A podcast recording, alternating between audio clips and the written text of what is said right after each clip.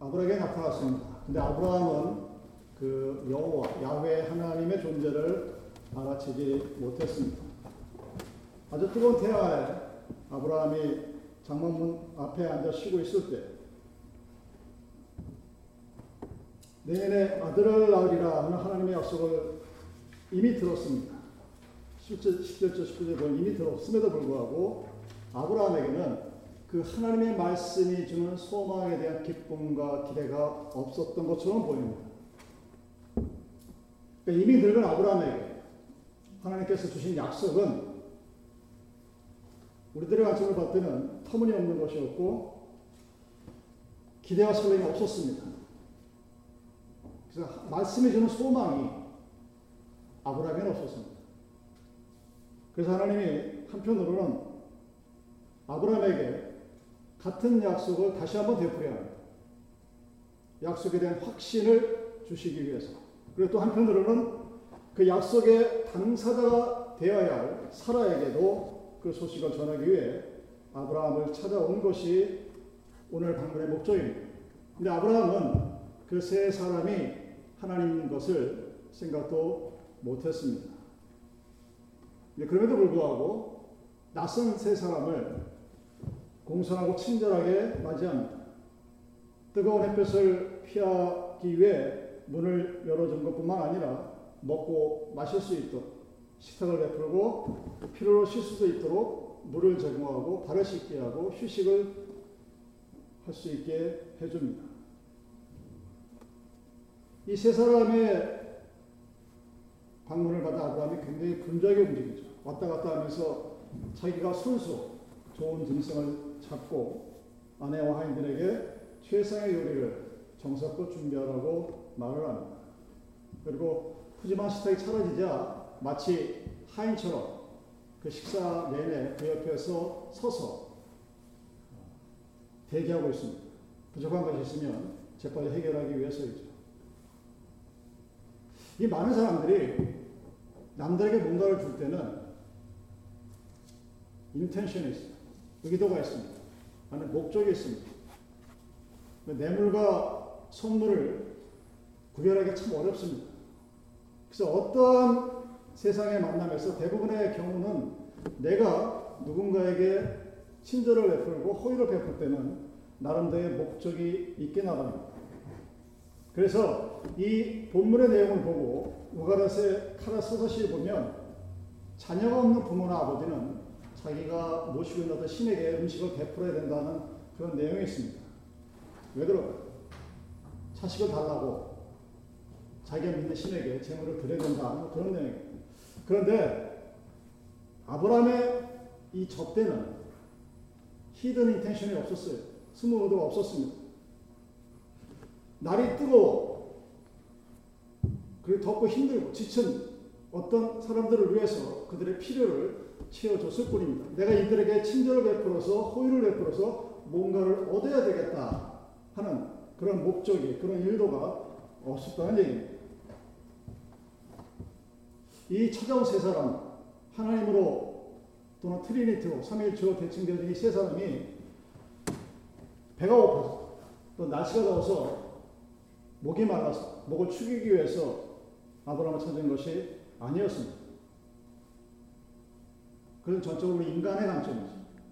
이 세 사람은 아브라함에게 특히 사라에게 선물을 주기 위해서 방문한 것입니다. 이 식사를 마친 세 남자가 내가 너에게 대접을 잘 받았으니 내가 너에게 뭔가를 주겠다가 아니라 처음 온 목적대로 선물을 내놓으려고 합니다. 이 선물 자체는 십칠 장에 나타난 아브라함에게 주신 약속을 재확인하는 것입니다. 그 당사자가 아브라함이에요. 그러나 아브라함보다 더 중요한 당사자는 역시 사라입니다. 그러므로 이 세 사람이 아브라함이 앞에 있음에도 불구하고 굳이 너희 아내 사라가 어디 있느냐 하고 질문을 합니다. 묻습니다. 왜 눈에 보이지 않을까? 그때의 간섭은 안주인은 손님이 대접받을 때 장막 안에 있는 것이 간섭이었습니다. 그러니까 이 손님들은 알고 있었을 거예요. 아, 저 안에 보이진 않지만 우리가 하는 말을 듣고 있을 그 안에 살아가 있겠거니 하고 알고 있으면서도 굳이 너희 안에 사례가 어디 있느냐고 묻는 것은 오늘 내가 방문한 목적이 아브라함에게도 있지만 특별히 사라에게 있다는 것을 강조하기 위함입니다. 그래서 십칠 절에 이미 아브라함에게 주었던 약속, 너에게 아들이 있을 것이라는 그 약속을 이제는 약속의 당사자인 사라에게 직접 전해주고자 하는 것입니다. 그때 돼서야 아브라함이 아, 이 세 사람이 단순한 지나가는 관객이 아니라 하나님이었구나 라는 사실을 깨닫게 됩니다. 그래서 하나님이 아들을 주겠다 하는 말씀에 아브라함은 반응이 없어요. 놓치지 마십시오. 아브라함은 반응이 없습니다. 놓치지 않습니다. 왜? 자기가 예전에 들었던 약속을 이제 기억해내는 거예요. 아, 하나님이 그래서 방문하셨구나 하고 알게 된 거예요. 왜? 같은 하나님의 약속이 주어졌을 때 아브라함은 뜨겁거나 기대하거나 소망 가운데 기뻐 나지지 않았습니다. 약속이 주어졌어요. 소망이 주어졌습니다. 근데 그럼에도 불구하고 아브라함은 그랬나? 왜 그랬을까? 왜 반응이 이렇게 뜨뜻미지근하게 나타날 수밖에 없었을까? 믿지를 않았기 때문이죠. 근데 두 번째 똑같은 이야기를 하나님께서 하시는 것을 듣고 나서는 이제 소망이 없었던 것들이 아, 이게 뭐가 아니구나 하는 느낌을 하게 되죠. 그런데 사라는 그렇지 않았어요. 사라는 처음 듣는 약속이었습니다. 그래서 이 본문에 아브라함이 세 남자의 질문에 대한 반응은 기록되어 있지 않지만 사라의 반응은 자세하게 기록이 되어 있는 이유가 거기에 있습니다. 아브라함은 침묵했습니다. 그 침묵을 함으로써 자기가 예전에 들었던 하나님의 약속의 말씀을 다시 기억해냈습니다. 사라는 반응했습니다. 너무나 어처구니 없는 자기의 뱃속에서 아들이 나올 것이라는 소리에 웃음을 터뜨립니다. 이 웃음은 비웃는 거죠. 저 사람이 나의 형편을 모르는구나. 하나님이라면 하나님이 지금 내가 어떤 형편인지 어떤 조건인지 정말 모르시면서 저런 소리 하는구나. 하나님은 모르는데 자기는 알아요. 자기는 여자로서의 생명이 끝났고 그래서 자기 자신을 너무나 잘 알고 있기 때문에 아들을 내년에 낳을 것이라는 그 어떤 소식에 반응할 수가 없었던 겁니다. 믿을 수가 없었던 거예요. 왜? 내가 내 몸을 너무나 잘 아는데 이런 나에게 아들을 주시겠다는 그 말은 거의 거짓에 가까운 것이었기 때문에 그래서 받아들일 수가 없었죠. 비록 그 세 사람이 하나님이라 할지라도 말입니다. 우리가 믿는다고 하면서 우리의 삶 속에서 많이 나타나는 그런 모습들입니다. 저도 물론 예일 수가 없죠. 자, 사라가 왜 웃느냐? 하나님의 말씀은 사실은 아브라함에게 해당하는 말입니다. 왜냐하면 아브라함은 한번 겪어봤기 때문에 반응을 차지한 것뿐이에요. 그냥 셀프 컨트롤한 것뿐이고 가슴속에 감추고 있었죠. 사라는 것을 밖으로 내보입니다. 왜? 아브라함도 처음에 그 약속을 들었을 때 웃었어요. 내가 이미 이렇게 늙었는데 나에게 무슨 능력이 있다고 아들을 하고 웃었습니다. 두 번째 경험해 보니까 그 웃음이 의미가 잘못되었다는 걸 깨달아서 웃지 않았을 뿐입니다. 그러니까 사라나 에브라임이나 별로 차이가 없는 그 정도의 믿음의 수준이었다는 소리입니다. 하나님이 아브라함과 사라에게 여호와가 능치 못할 일이 없다 하는 것을 인식시킵니다. 하나님이 말씀하신 건 반드시 성취되어진다는 것을 얘기합니다. 그러나 하나님이 우리를 이렇게 찾아오십니다. 우리가 어떨 때 찾아오느냐? 여러분이 가장 연약할 때 찾아옵니다. 나는 이미 끝났어. 나는 이제 더 이상 늙어서 아무것도 할 수 없어.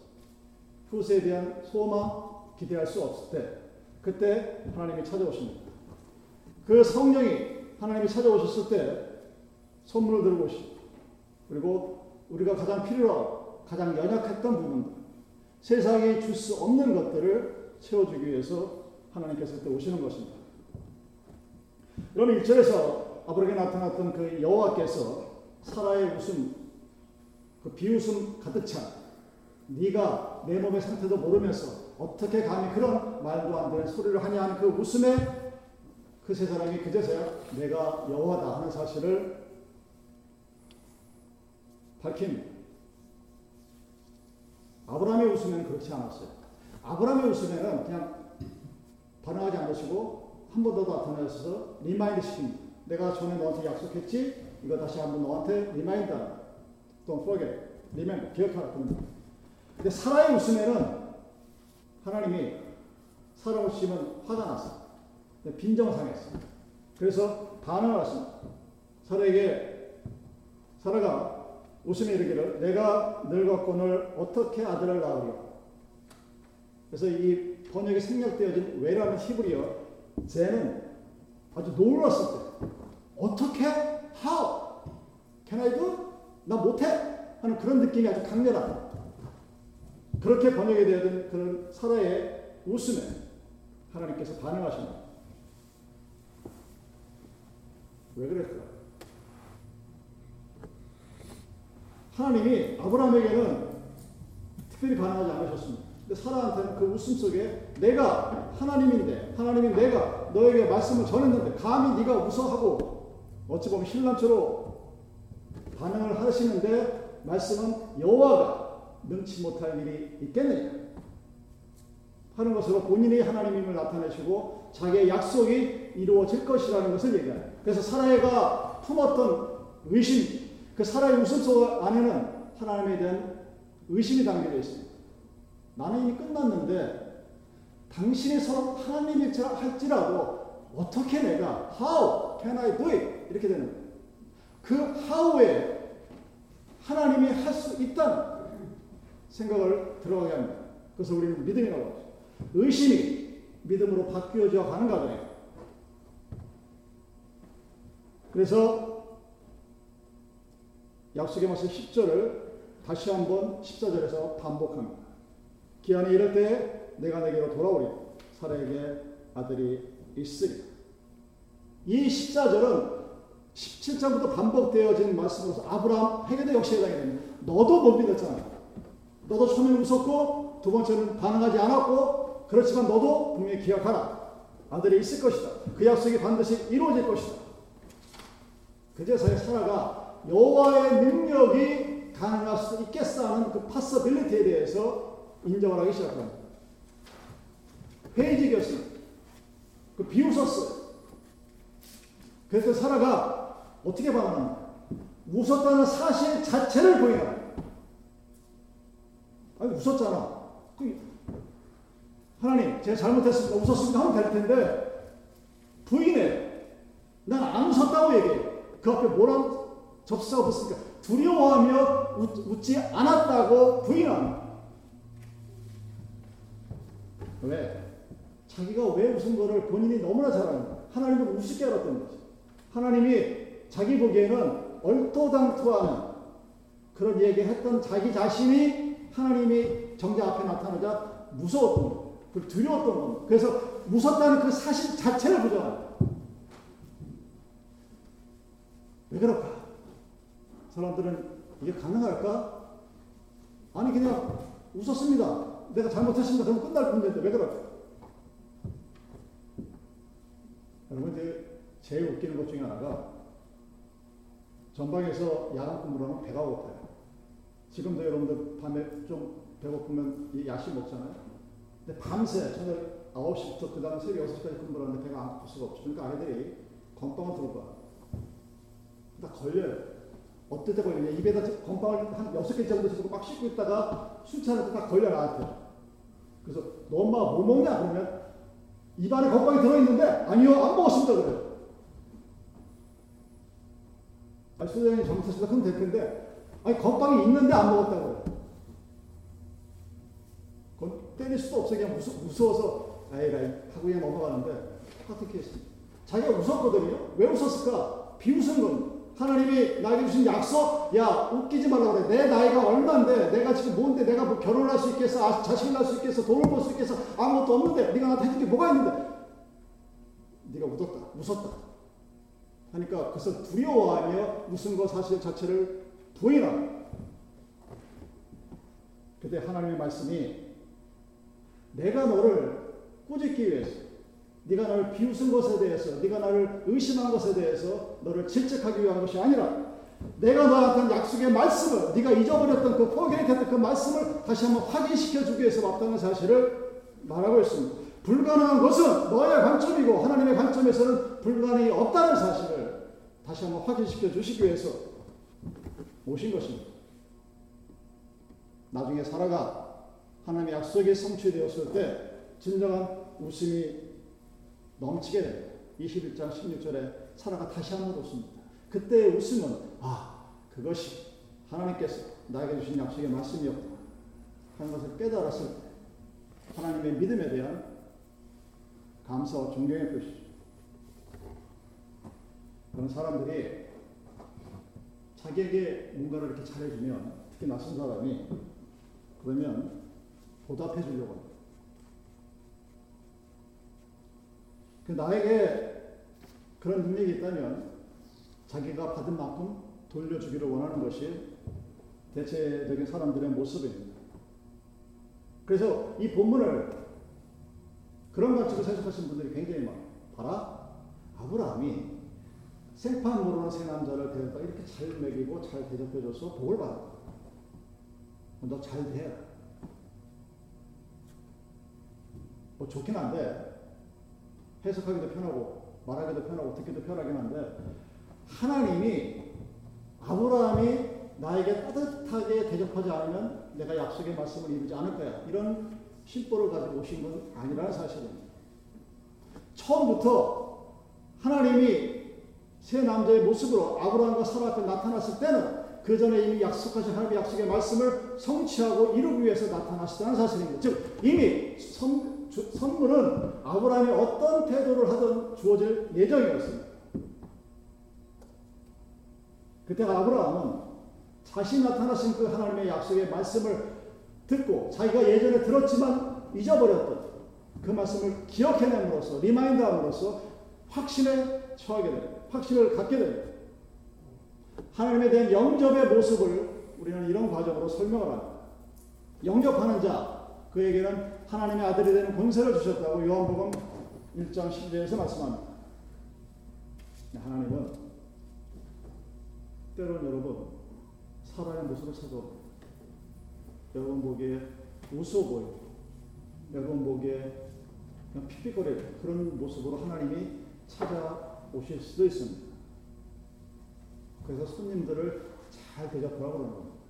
그래서 여러분들 간증 얘기 들으셨겠지만, 거지들, 지나가는 거지들에다 밥 차려먹이고 하는 거, 그 놀부가 돈 많이 받겠다고 제비다리 딱 부러뜨리는 게 아니라 그냥 해드리는 거. 왜? 그가 하나님일지 몰라요.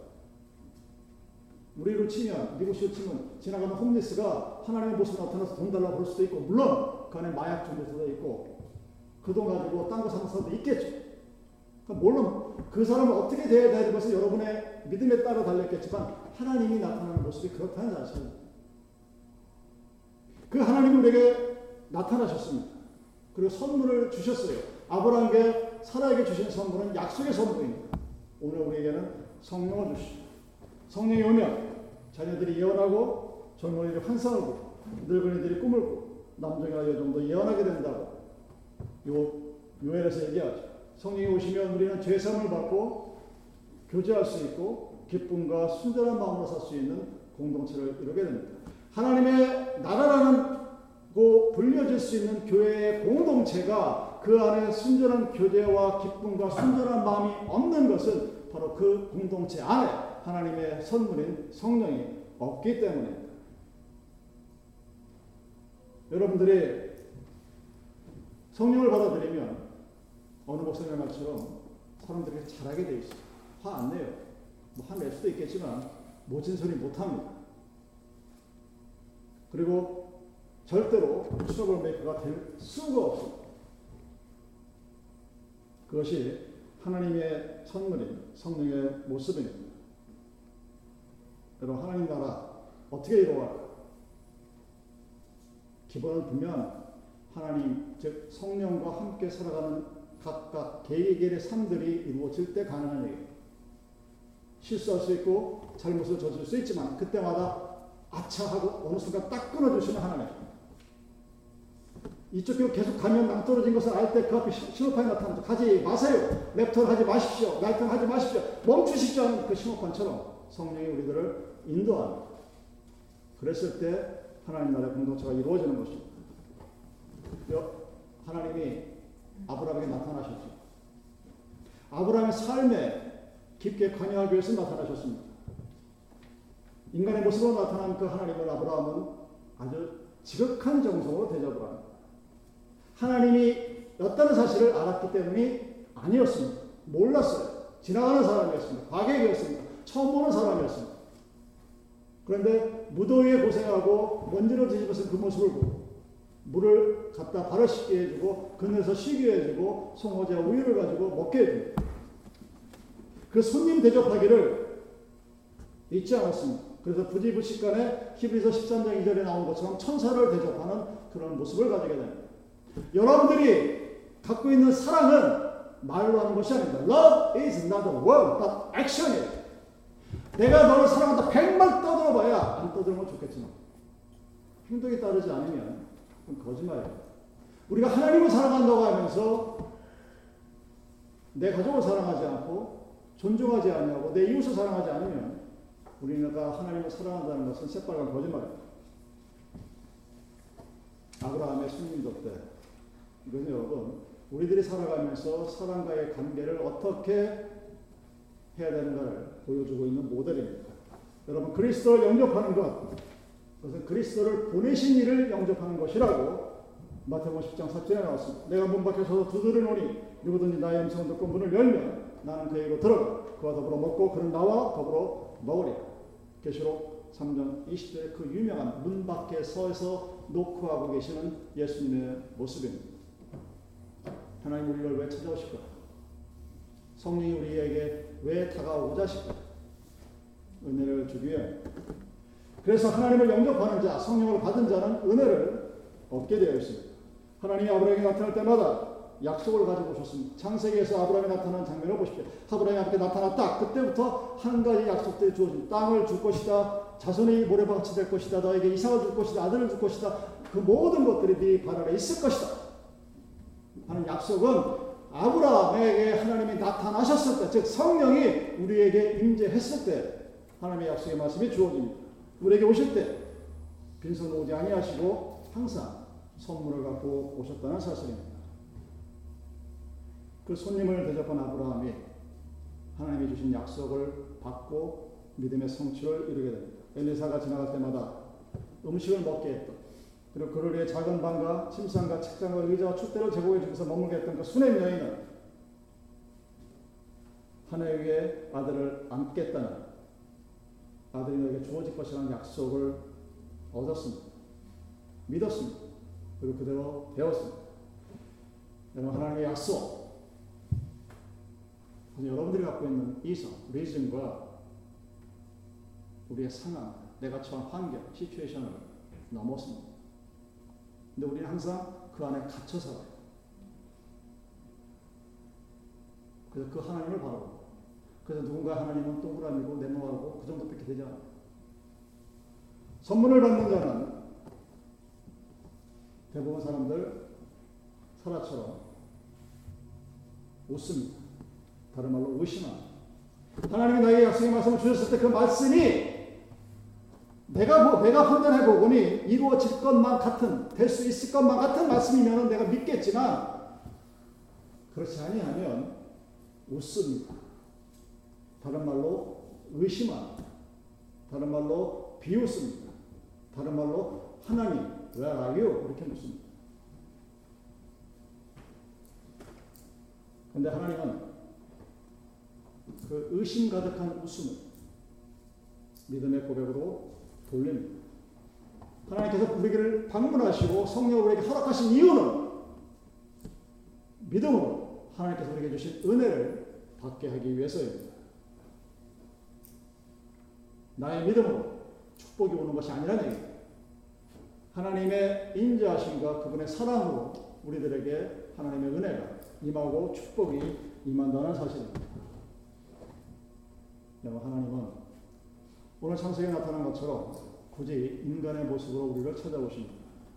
목마른 자, 주린 자, 배고픈 자, 나그네 같은 자, 헐벗고 옥에 갇힌 자의 모습으로 우리에게 나타납니다.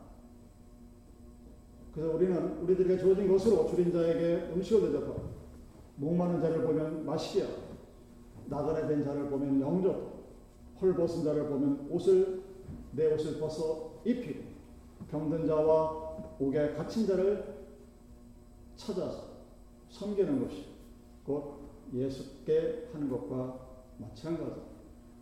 하나님께 하는 것과 마찬가지입니다. 형제 중에 아주 작은 소자라고 불려지는, 즉 세상적으로 별일 없는 자를 깔보지 아니하고 그를 하나님과 동일한 이미지를 가진 인격체로 대접하는 것, 그것이 예수를 영접하는 것이고, 예수를 영접하는 것이 하나님을 영접하는, 즉 나를 보내신 자를 믿는 것이 믿음이라는 유언의 말과 마찬가지가 되는 것입니다. 그런 관계, 내가 누군가를 대했을 때 그 사람이 하나님의 인격체, 하나님의 이미지를 가진 하나님의 대행자의 모습으로 내 앞에 존재하는 사람으로서 내가 대할 수 있는 그런 관계, 그런 관계가 이루어지는 것, 그것이 바로 하나님께서 원하시는 하나님 나라 공동체의 모습입니다. 성령은 하나님의 약속, 하나님의 약속과 함께 우리에게 나타납니다. 우리가 비록 그것을 비웃음으로, 의심으로 받아들였다 할지라도 그 비웃음과 의심을 믿음으로 바꿔주는 분이 하나님입니다. 나의 믿음이 반석과 같아서가 아니라 반석 같은 믿음 위에 내가 서 있기 때문에 내가 비록 주의 약속의 말씀을 비웃음으로 받아들였지만, 의심했지만 하나님은 그 의심을 믿음으로 바꾸게 하시는 것입니다. 그것이 성령이 우리에게 오신 이유입니다. 여러분, 때로 살다 보면 하나님에 대한 의심이 생길 수도 있습니다. 그런 순간이 생기면 성령의 은혜를 간구하십시오. 하나님께서 나에게 오시기를 간절히 원하십시오. 그리하면 하나님 나에게 오시므로 성령이 나에게 임재하시며 내 주 안에 있는 나의 성령이 나의 의심을, 비웃음을, 하나님에 대한 믿음을 바꿔줍니다. 그 하나님께서 여러분에게 주시는 축복, 그 축복으로 매일매일 살아갈 수 있는 저와 여러분들이 되기를 주님의 이름으로 축원드립니다. 기도하시겠습니다.